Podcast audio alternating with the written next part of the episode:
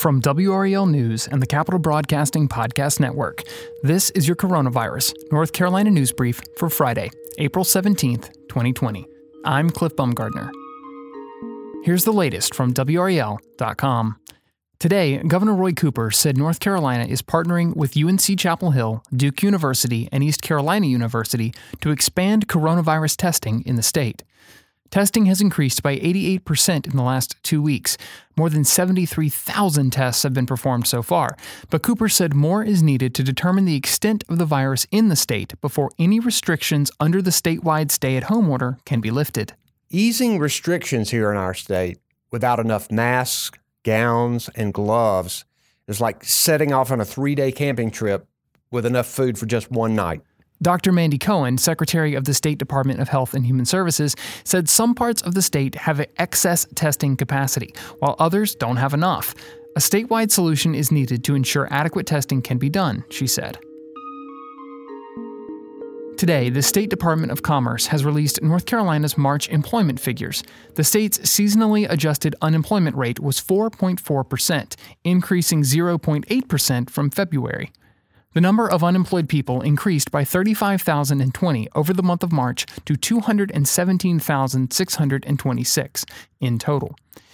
The State Division of Employment Services has promised to triple its workforce to handle the crush of calls from people filing for unemployment benefits. Soldiers at Fort Bragg are helping in a new battle the fight against COVID 19. Thousands of soldiers have already deployed from North Carolina to help fight the spread of coronavirus in places like New York City. Now, they're helping produce protective equipment for healthcare workers to help protect them from COVID 19. Through Operation Dragon Mask, soldiers will help address the critical shortage of protective equipment for medical workers. Several units are working together to make cloth face masks and plastic face shields. Some soldiers will sew masks with material donated by North Carolina State University, while others use 3D printers to create face shields. Fort Bragg had as many as 13 cases of COVID 19 before the Department of Defense stopped reporting specific numbers at bases. Today, Fort Bragg officials said a civilian employee and a contractor who worked on post have died from coronavirus related complications, marking the first deaths from the outbreak at Fort Bragg. Both were Cumberland County residents.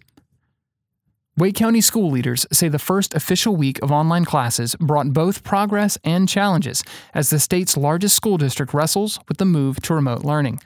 Wake County School Superintendent Cathy Moore said some schools are reporting high rates of student engagement, while others are seeing lower rates of participation. She said the district will continue its work to get 20,000 Chromebooks and 3,200 internet hotspots distributed to schools and then to students who need them. Some Chromebooks were delayed because they had to be transferred between schools, she said, and the hotspots had to be ordered, but should arrive in the coming week.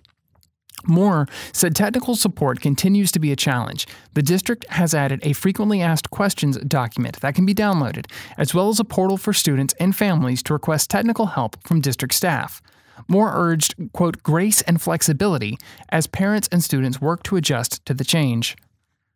An unknown number of federal stimulus payments have been misrouted, delaying COVID 19 payments for some people in North Carolina, apparently due to electronic paperwork errors.